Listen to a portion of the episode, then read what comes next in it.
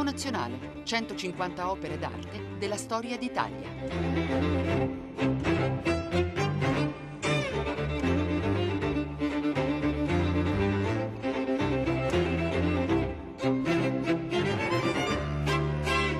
Buongiorno da Luca Scarlini dal Museo Nazionale di Radio 3. Nella sala che ci porta opere che rappresentano il percorso dell'arte a corte, mecenatismo, gloria e splendore, giunge un preziosissimo trittico bizantino in avorio che è conservato presso il Museo Nazionale di Palazzo Venezia a Roma. Ce lo porta Simona Moretti, docente di storia dell'arte medievale allo Iulm di Milano, studiosa di temi bizantini. È un trittico in avorio, materiale prezioso che già è giunto nelle sale di Museo Nazionale in precedenza, quando da Ravenna, dal Museo Diocesano, è arrivato a noi il meraviglioso oggetto che è la cattedra di Massimiano. In questo caso altrettanto vi è un legame forte con una figura rilevante della storia bizantina, come racconterà Simona Moretti, che è Costantino VII Porfirogenito imperatore, ma anche scrittore umanista, che ci ha lasciato un libro fondamentale a cui poi attingeremo, che è il libro delle cerimonie. Arte a corte ci porta quindi nel mondo del fasto, del lusso, dell'eleganza delle corti che hanno affidato a oggetti preziosi la loro memoria e la loro grandezza e il fasto bizantino per eccellenza è quello che dall'antichità si è tramandato come emblema di ricchezza eccezionale. L'avorio senz'altro era materiale molto gradito e nelle collezioni del Museo Nazionale di Palazzo Venezia si trova anche un celebre scrigno, detto lo scrigno di Davide, che altrettanto presenta un episodio della storia bizantina in riferimento ai miti biblici, che è altro oggetto su cui vi sono numerosi studi. La parola a Simona Moretti.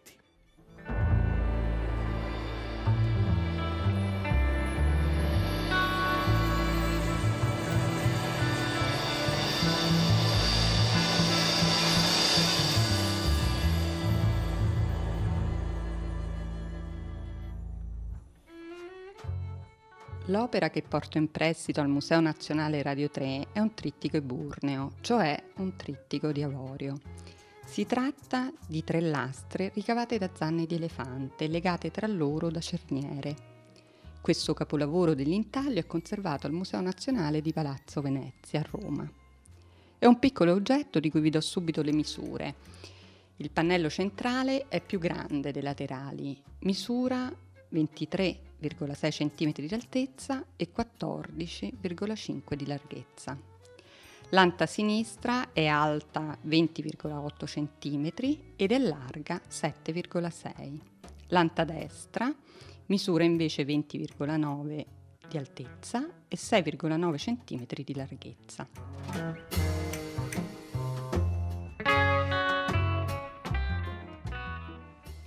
L'avorio è un materiale molto pregiato, di cui oggi in Italia e in Europa è limitato fortemente il commercio, ma nell'antichità e nel Medioevo veniva utilizzato per realizzare oggetti di arte suntuaria, cioè manufatti forgiati con materiali rari, preziosi e costosi che esprimevano e oggi testimoniano il gusto raffinato e sontuoso che caratterizzava la vita della corte e dei maggiori dignitari ed ecclesiastici dell'impero, l'impero bizantino in questo caso.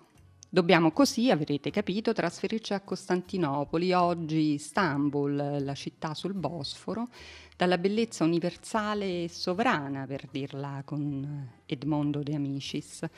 Qui l'opera venne prodotta intorno alla metà del X secolo da un artigiano anonimo ma abilissimo con mano sicura, certamente con molta concentrazione forse con eh, un po' di sudore sulla fronte, dobbiamo immaginare il nostro uomo con il suo strumento di lavoro mentre intaglia pian piano la superficie splendente dell'avorio, facendo emergere tante figure, ben 24, e una grande croce. Una precisazione. Riguardo al sesso dell'abile artigiano non vi sono dubbi, era senz'altro un uomo, non certo una donna. Osserviamo ora attentamente l'opera che accuratamente abbiamo aperto perché vi ricordo si tratta di un trittico con un pannello centrale e due laterali che possono chiudersi come gli scuri di una finestra. Aprendo dunque la nostra piccola e preziosa finestrella di avorio, compaiono davanti a noi nello scomparto centrale due registri, divisi da una lunga iscrizione in greco di cui ci occuperemo dopo. Nella parte superiore vediamo tre figure, Cristo al centro, stante su un piedistallo, con la mano destra nel gesto della parola, gesto che poi diverrà quello della benedizione, cioè del dire bene, del bene dire. Con la sinistra invece Cristo sorregge il libro, più precisamente i Vangeli. Alla sua destra vi è San Giovanni Battista nel gesto dell'intercessione, cioè della preghiera, con le braccia leggermente protese davanti in direzione del Salvatore. Alla sua sinistra appare la Vergine nello stesso atteggiamento di preghiera. Si tratta dell'iconografia della Deesis, parola greca che significa appunto intercessione. Questo tema iconografico è ampiamente diffuso nelle arti figurative bizantine, ma qui troviamo una piccola e forse significativa variante. La Vergine, in genere alla destra di Cristo. La destra, si sa, è la parte più importante. Nel Vangelo di Marco, infatti, leggiamo che Gesù, morto e risorto, siede alla destra del Padre. Ma in questo caso il posto d'onore spetta al Battista e non a Maria. Perché? L'anomalia, cioè eh, l'inversione delle due figure, è stata spiegata con l'intento di assegnare alla figura maschile, quindi alla figura del sesso corrispondente al committente, di cui diremo tra poco, il posto più significativo. L'interpretazione è opinabile ma indubbiamente interessante. Nel registro inferiore, sempre nel pannello centrale, troviamo raffigurati Giacomo, Giovanni, Pietro, Paolo e Andrea. Forse queste cinque figure alludono ai principali vescovati. Pietro e Paolo rappresenterebbero Roma, Giacomo Gerusalemme, Giovanni Efeso e Andrea Costantinopoli. Sulle ante sono rappresentati santi martiri e vescovo in, pos- in posizione retta, due su ciascun registro, superiore e inferiore, separati anch'essi da iscrizioni in greco. Se chiudiamo il nostro trittico troviamo sugli sportelli laterali, insomma sugli scuri serrati della nostra finestrella eburnea, di nuovo santi su due registri, separati da iscrizioni in greco. I santi si differenziano per la veste e gli attributi. I guerrieri indossano la clamide, cioè il mantello, e portano la spada o la croce. I vescovi indossano il felonion, un tessuto circolare con foro in testa. L'omoforium, una stola decorata da croci e ricadente sulle spalle, e reggono il libro. Tutti i personaggi, intagliati sui tre pannelli, sono rappresentati a figura intera e stanti, corredate di, al- di aureola, croce segnata quella di Cristo e sono identificabili grazie alle iscrizioni in greco che li affiancano e ne svelano il nome. Ma per concludere la descrizione mi rimane da segnalare che sulla parte retrostante del pannello centrale compare una grande croce, con una rosetta al centro e quattro rosette alla terminazione di ciascun braccio. Ora, se aguzziamo bene la vista, notiamo anche tracce di colore, rosso intorno all'aureole e sulle calzature della Vergine, e poi dorature sulle rosette che arricchiscono la croce e su alcune aureole. Una questione tuttora controversa è quella dell'applicazione del colore su manufatti e burnei. Ad un'attenta osservazione, diversi oggetti d'avorio, di osso di età tardoantica o bizantina rivelano tracce di pittura e rivestimenti con dorature ma stabilire che non si tratti di interventi successivi è piuttosto difficile.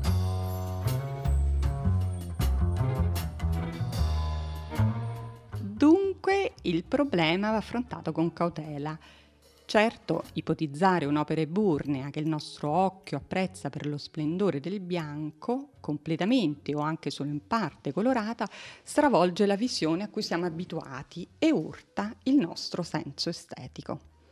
Non dobbiamo risolvere qui il problema. Certo, se passiamo dall'osservazione diretta delle opere, che appunto recano tracce di colore, alle fonti scritte, leggiamo su alcuni trattati medievali ricette per il fissaggio della doratura o indicazioni sull'uso di colore per tingere l'osso.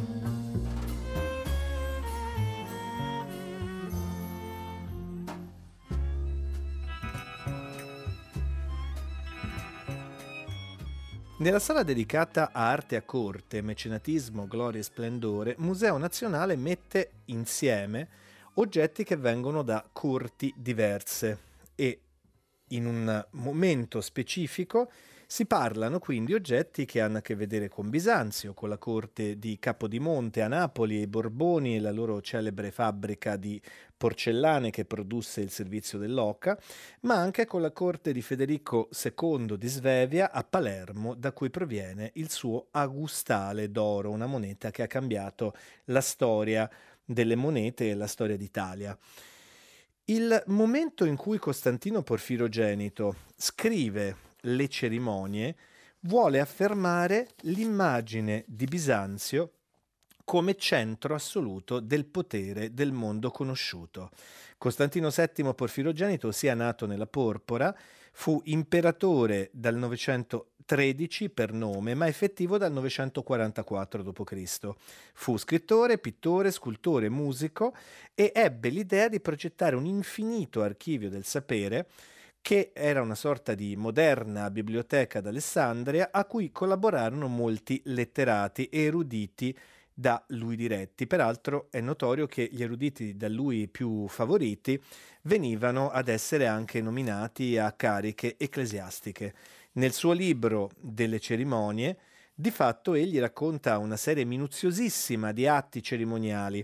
Basti segnalare cosa rappresenta l'incoronazione di un imperatore bizantino, che è un vero e proprio balletto quasi un musical si direbbe in senso moderno. Tutti arrivano prima del sovrano con le vesti di gran gala, il senato è completo e gli altri ufficiali delle scuole si abbigliano per la cerimonia e prendono le insegne per seguire il corteo i sovrani e quando tutto è pronto l'imperatore muove dall'Augusteo portando il suo scaramanghio nel sagion di porpora, abiti cerimoniali, scortato dai domestici addetti alla sua persona e in effetti solo la cerimonia dell'incoronazione prende oltre dieci pagine di minuziosissime descrizioni e quindi il trittico con la Deesis che sta al Museo Nazionale di Palazzo Venezia è un frammento magnifico di questo splendore che Costantino Porfirogenito ha voluto raccontare al mondo.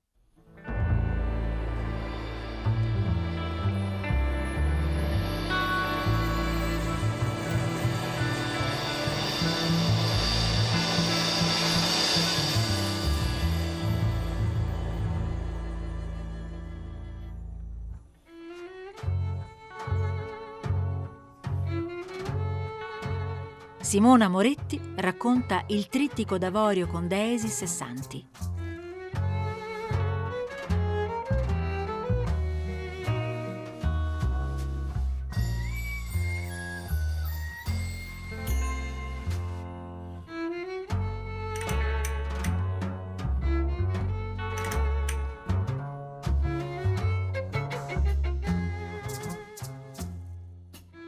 torniamo al trittico del Museo Nazionale del Palazzo di Venezia.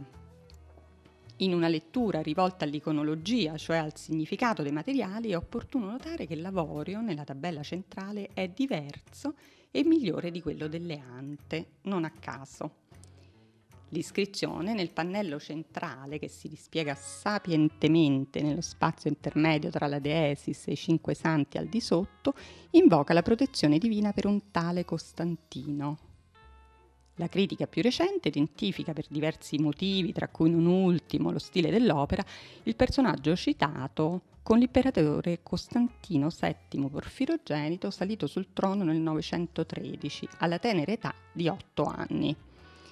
Egli riuscì a governare senza interferenze varie, la madre, il patriarca, Romano Lecapeno, i suoi figli, solo a partire dal 915. Passò poi a miglior vita nel 959. Siamo dunque nel X secolo a Costantinopoli, in piena rinascenza macedone, periodo che, come si evince dalla sua stessa definizione, è segnato da una rinascita. La ripresa di temi dell'antico è la caratteristica saliente di questo contesto culturale, segnato da una notevole vitalità in campo artistico.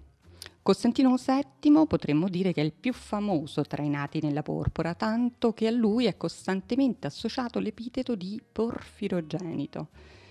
Costantino era un uomo di grande cultura, protagonista e committente in campo artistico, patrono di orafi, miniatori e altri artigiani. Abile lui stesso nella pittura e in altre arti, come ci racconta Teofane Continuato, e autore di opere scritte di un certo valore letterario. La più celebre di tutte è il Libro delle cerimonie, composto tra il 938 e il 959, che riporta molte informazioni, come avrete capito, su cerimonie religiose e civili, a cui si aggiungono altri testi.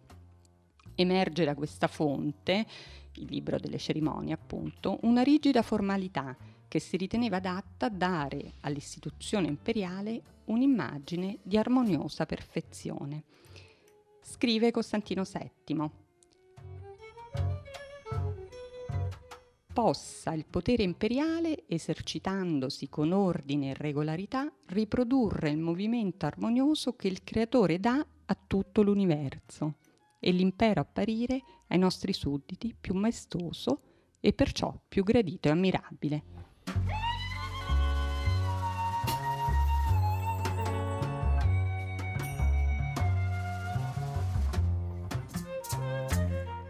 L'intento di suscitare stupore è raccontato da un testimone oculare, Liutprando, futuro vescovo di Cremona. Egli, nel 949, si recò alla corte di Costantino VII Porfirogenito per conto del marchese di Ivrea, Berengario II. Qui fu accolto in modo inaudito e meraviglioso. Vi leggo un passo tratto dalla testimonianza della sua missione che ci proietta in quel tempo così lontano e documenta bene la meraviglia che Liutprando dovette provare alla vista del Basileus, così come ogni altro messaggero al suo cospetto. Ecco cosa scrive il nostro testimone. Dinanzi al seggio dell'imperatore v'era un albero di bronzo dorato, i cui rami erano pieni di uccelli anch'essi di bronzo dorato, di diverso genere, che emettevano suoni differenti secondo le diverse specie. Il trono dell'imperatore era stato fabbricato in maniera tale che a un momento sembrava basso, poi più alto e a un tratto altissimo. Esso era custodito, per così dire, da due leoni di immensa grandezza.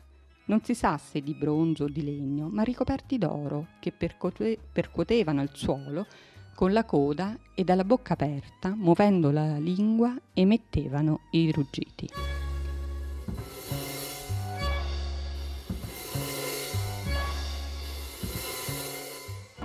Liutprando, come avrete capito, è impressionato, ma è stato anche avvisato ed è in parte preparato e gli fu infatti ricevuto, secondo il protocollo, una complessa messa in scena organizzata per impressionare gli stranieri. Cito ancora dalla sua testimonianza.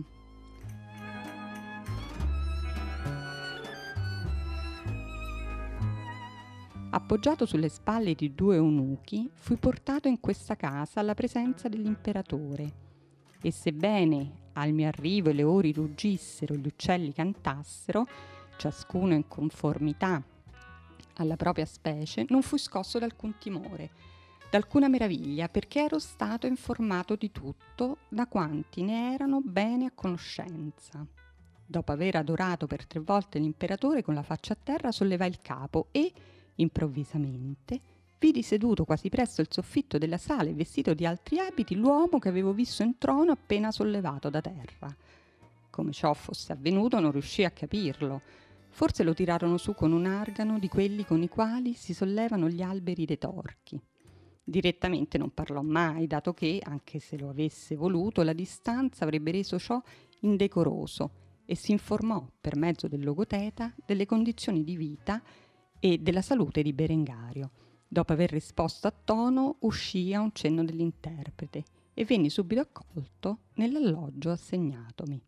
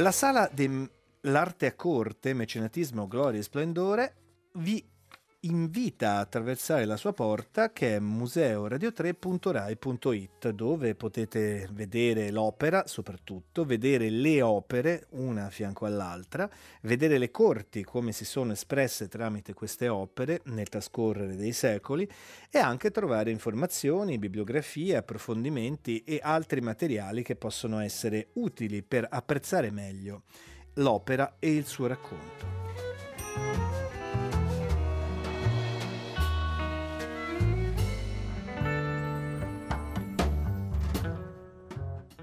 La questione di Palazzo Venezia è naturalmente complessa, è un palazzo in cui la storia ha lasciato tracce e memorie a partire da quando fu determinato e commissionato dal futuro Paolo II Papa, il cardinal Barbo, il quale lo commissionò a una serie di architetti e artisti non ci sono certezze, anche se gli studiosi negli anni recenti parlano soprattutto di Francesco del Borgo, ma si sa che Giuliano da Maiano ebbe a scolpire il portone e nel tempo si sono fatti i nomi Leon Battista Alberti e anche del Rossellino. Palazzo Venezia, ovviamente, nella storia italiana novecentesca è legata a Benito Mussolini, ai suoi discorsi, alla sua presenza all'interno del luogo.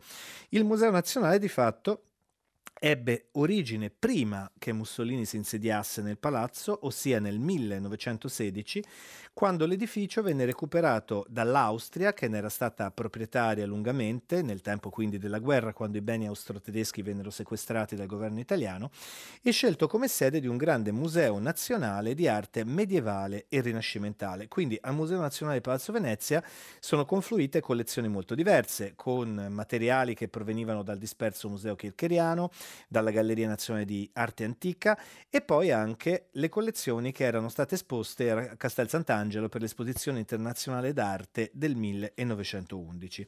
A queste collezioni se ne sono poi aggiunte altre con anche donazioni e vi sono dentro questo museo opere molto diverse, ma anche naturalmente placchette in bronzo rinascimentali, tessuti, c'è un grande spazio per le alte applicate, insieme a capolavori delle storie dell'arte come il ritratto Il busto di Innocenzo X Panfili di Alessandro Elgardi, la memoria di Sor Maria Reggi di Gian Lorenzo Bernini, il doppio ritratto di Giorgione, il suonatore di cornamusa e Gian Bologna e la Cleopatra di Carlo Maratta.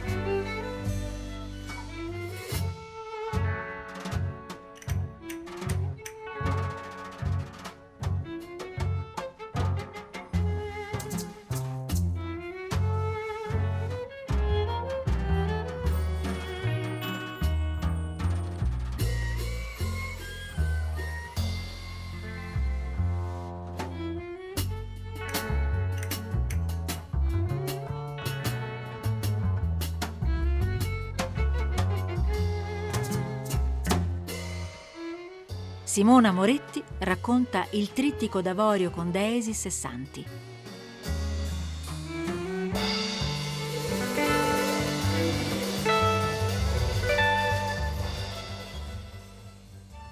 Torniamo allora di nuovo a osservare il trittico eburneo di Palazzo Venezia. L'ultimo verso dell'iscrizione sul pannello centrale recita, cito, Liberate Costantino da tutti i mali, io, cioè Cristo, sottometterò a costui ogni potere. Questo verso suggerisce molte cose. Primo, che l'opera fu realizzata per un tale Costantino. Secondo, che Costantino stava male spiritualmente o fisicamente. Verso questa seconda soluzione si è orientata la critica più recente. Infatti, negli ultimi anni di regno, ci raccontano le fonti, l'imperatore era malato e nell'anno 959, poco prima di morire, si era recato nell'odierna Bursa in Turchia per giovare, invano, ahimè, delle acque curative del luogo. Questo verso inoltre è stato spiegato alla luce dell'identificazione di Costantino VII con il primo Costantino. Sappiamo infatti che il Porfirogenito adottò in chiave dinastico-propagandistica l'ideologia del potere imperniata sulla figura del primo imperatore cristiano, cioè del primo Costantino. Le iscrizioni sui pannelli laterali, più brevi della centrale, saltano la funzione dei santi intagliati sull'avorio come difensori della fede e intercessori. È stato suggerito, forse a ragione, che lo stesso Porfirogenito, destinatario e committente dell'opera, possa aver dettato le iscrizioni.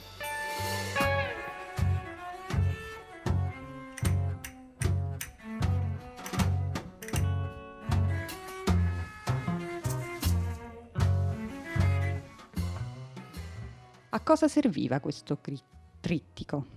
Sulla sua funzione le opinioni degli studiosi non sono concordi. Nel XVIII secolo, quando l'opera iniziò ad essere pubblicata, si insisteva sul valore votivo del pezzo. In seguito si è ipotizzato il suo uso nelle cerimonie di corte che si svolgevano numerose nel Gran Palazzo di Costantinopoli e per diversi luoghi della città ma la sua creazione è stata anche connessa alla liturgia e più specificamente ad un solenne suffragio in onore dell'imperatore. Le iscrizioni intagliate nel lavorio sembrerebbero confermare questa ipotesi. Gli studiosi hanno inoltre voluto interpretare la presenza di alcuni santi sul lavorio, in genere poco rappresentati, insomma poco alla moda sui manufatti bizantini, come segno di una devozione individuale del committente, arrivando pure a ipotizzare la provenienza dell'opera da una determinata chiesa della capitale dell'impero, dedicata appunto a queste virtuose persone, nella fattispecie Severiano e Agatonico. Come siano andate le cose, cioè quale fosse la reale funzione di un oggetto così importante, ex voto, testimonianza di una devozione particolare, utilizzo nel cerimoniale di corte o nella liturgia è difficile stabilire e non dobbiamo certo qui trovare la soluzione. Indubbiamente il trittico è una sorta di altarolo portatile con una deesis allargata a cui partecipano anche i santi raffigurati sui pannelli e tutti pregano per la salvezza di Costantino. L'opera si svela ai nostri occhi come un prodotto della Rinascenza macedone che ho menzionato prima. Figure voluminose, assenza di deformazioni anatomiche, piccole varianti nelle pose, panneggi classicheggianti, misura, equilibrio ed eleganza, ecco in rigida sintesi alcune caratteristiche del suo stile.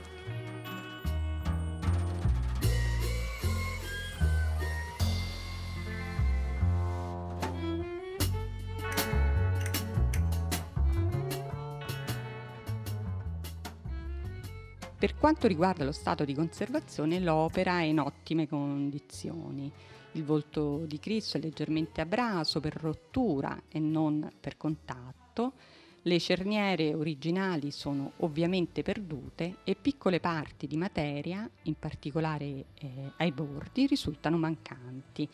Ma per l'antichità attribuitagli, eh, vi ricordo che il trittico ha più di mille anni, possiamo affermare che l'oggetto, lasciatemi passare l'espressione, sta piuttosto bene. L'opera è avvicinabile per lo schema iconografico ad altri due trittici eburnei, oggi conservati al Louvre e ai Musei Vaticani e datati tra X e XI secolo. Questi altri due trittici presentano un numero superiore di personaggi, una maggiore ricchezza di dettagli e la figura di Cristo in trono.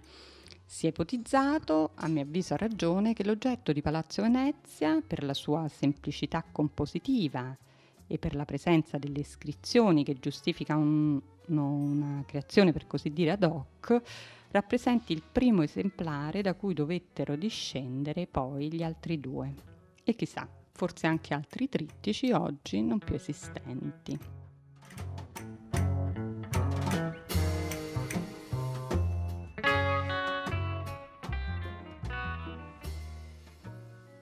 Per quanto riguarda la storia collezionistica del pezzo, sappiamo che la nostra opera era a Costantinopoli nel X secolo ed era destinata alla figura dell'imperatore. Ne ignoriamo però le vicende successive in età bizantina, finché non ritroviamo il trittico a Roma nel XVI secolo nella collezione di un antiquario del tempo, Fulvio Orsini. Orsini moriva nel 1600 e lasciava in eredità il quadretto d'Avolio, come menzionato nell'inventario delle sue raccolte, alla Basilica di San Giovanni in Laterano. Proprio a San Giovanni, d'altronde, si era concretizzata la svolta positiva della sua esistenza. Da qui l'oggetto passò nelle mani di Francesco Barberini, che nel 1623 era stato nominato arciprete della Basilica Lateranense Francesco Barberini era interessato alla lingua e alla liturgia greche.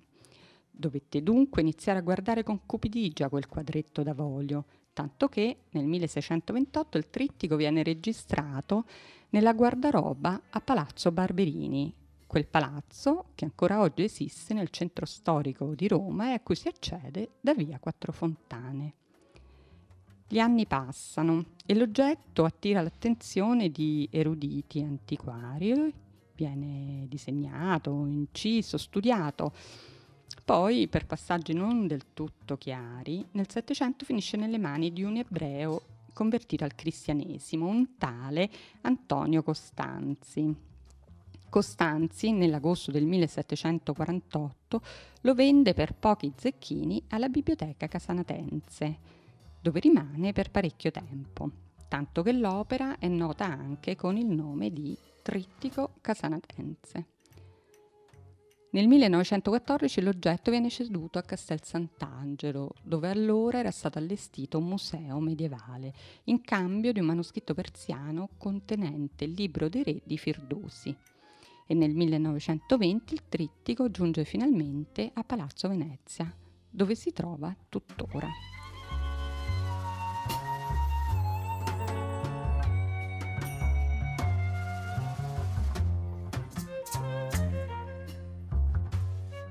Sappiamo che nella seconda metà dell'Ottocento gli inglesi si erano offerti di comprare il trittico a qualunque prezzo.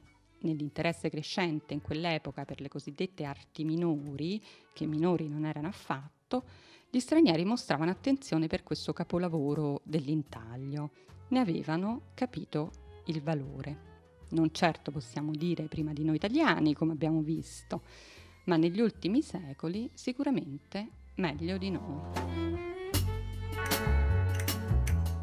Questo trittico eburneo conservato nel Museo Nazionale del Palazzo di Venezia è esposto a fianco ad altri capolavori dell'arte di Bisanzio. Faccio l'esempio di un cofanetto eburneo risalente sempre all'età macedone, databile tra fine IX e inizio X secolo, rappresentante scene della vita di David, un cofanetto probabilmente realizzato come dono nuziale. E poi ancora abbiamo un, una lastra in smalto eh, con un Cristo Pantocrator, opera forse di botteghe siciliane o meglio eh, veneziane.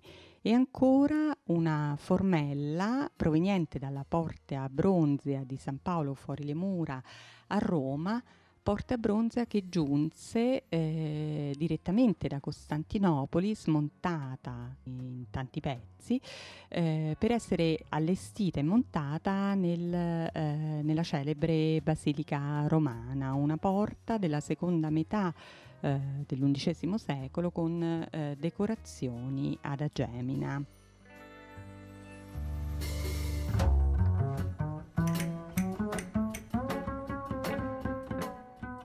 Per eh, suggerire un eh, piccolo itinerario eh, bizantino a Roma, eh, vi consiglio di andare a vedere chiesa di Santa Maria Antiqua nel Foro Romano, una sorta di cappella sistina del Medioevo che conserva eh, diverse pitture alto medievali eh, risalenti al periodo cosiddetto greco di Roma, eh, ma ancora eh, capolavori eh, dell'arte figurativa eh, bizantina sono visibili a San Saba sull'Aventino o, oppure nella chiesa sotterranea di Santa Maria Antiqua in via Lata.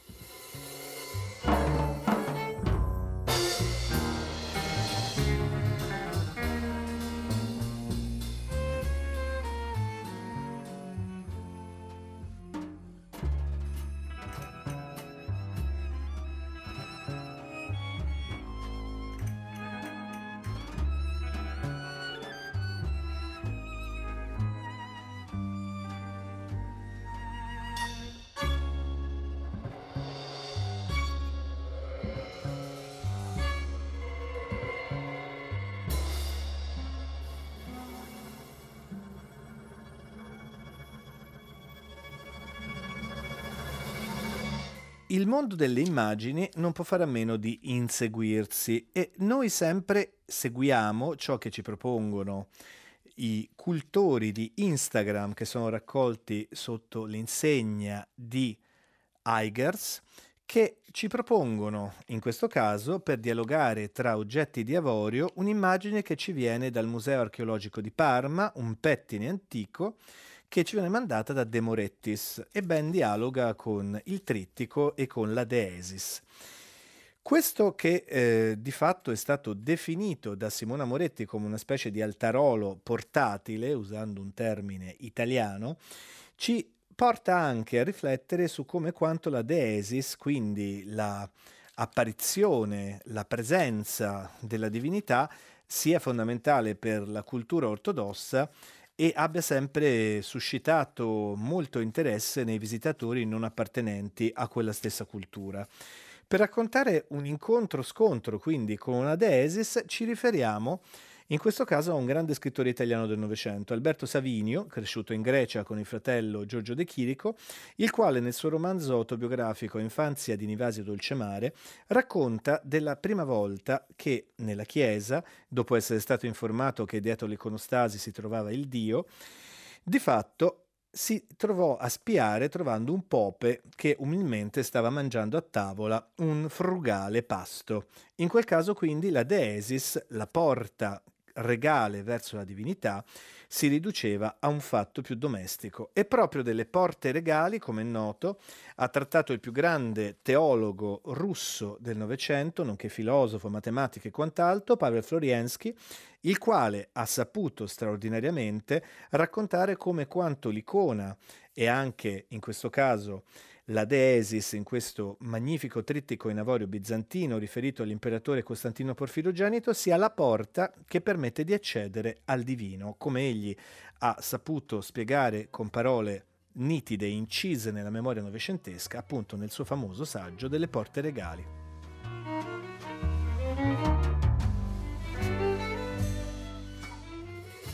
Qui si conclude la puntata di quest'oggi che portava quest'opera del trittico per la Sala dell'Arte a Corte, Mecenatismo, Gloria e Splendore, un saluto da Luca Scarlini dal Museo Nazionale di Radio 3.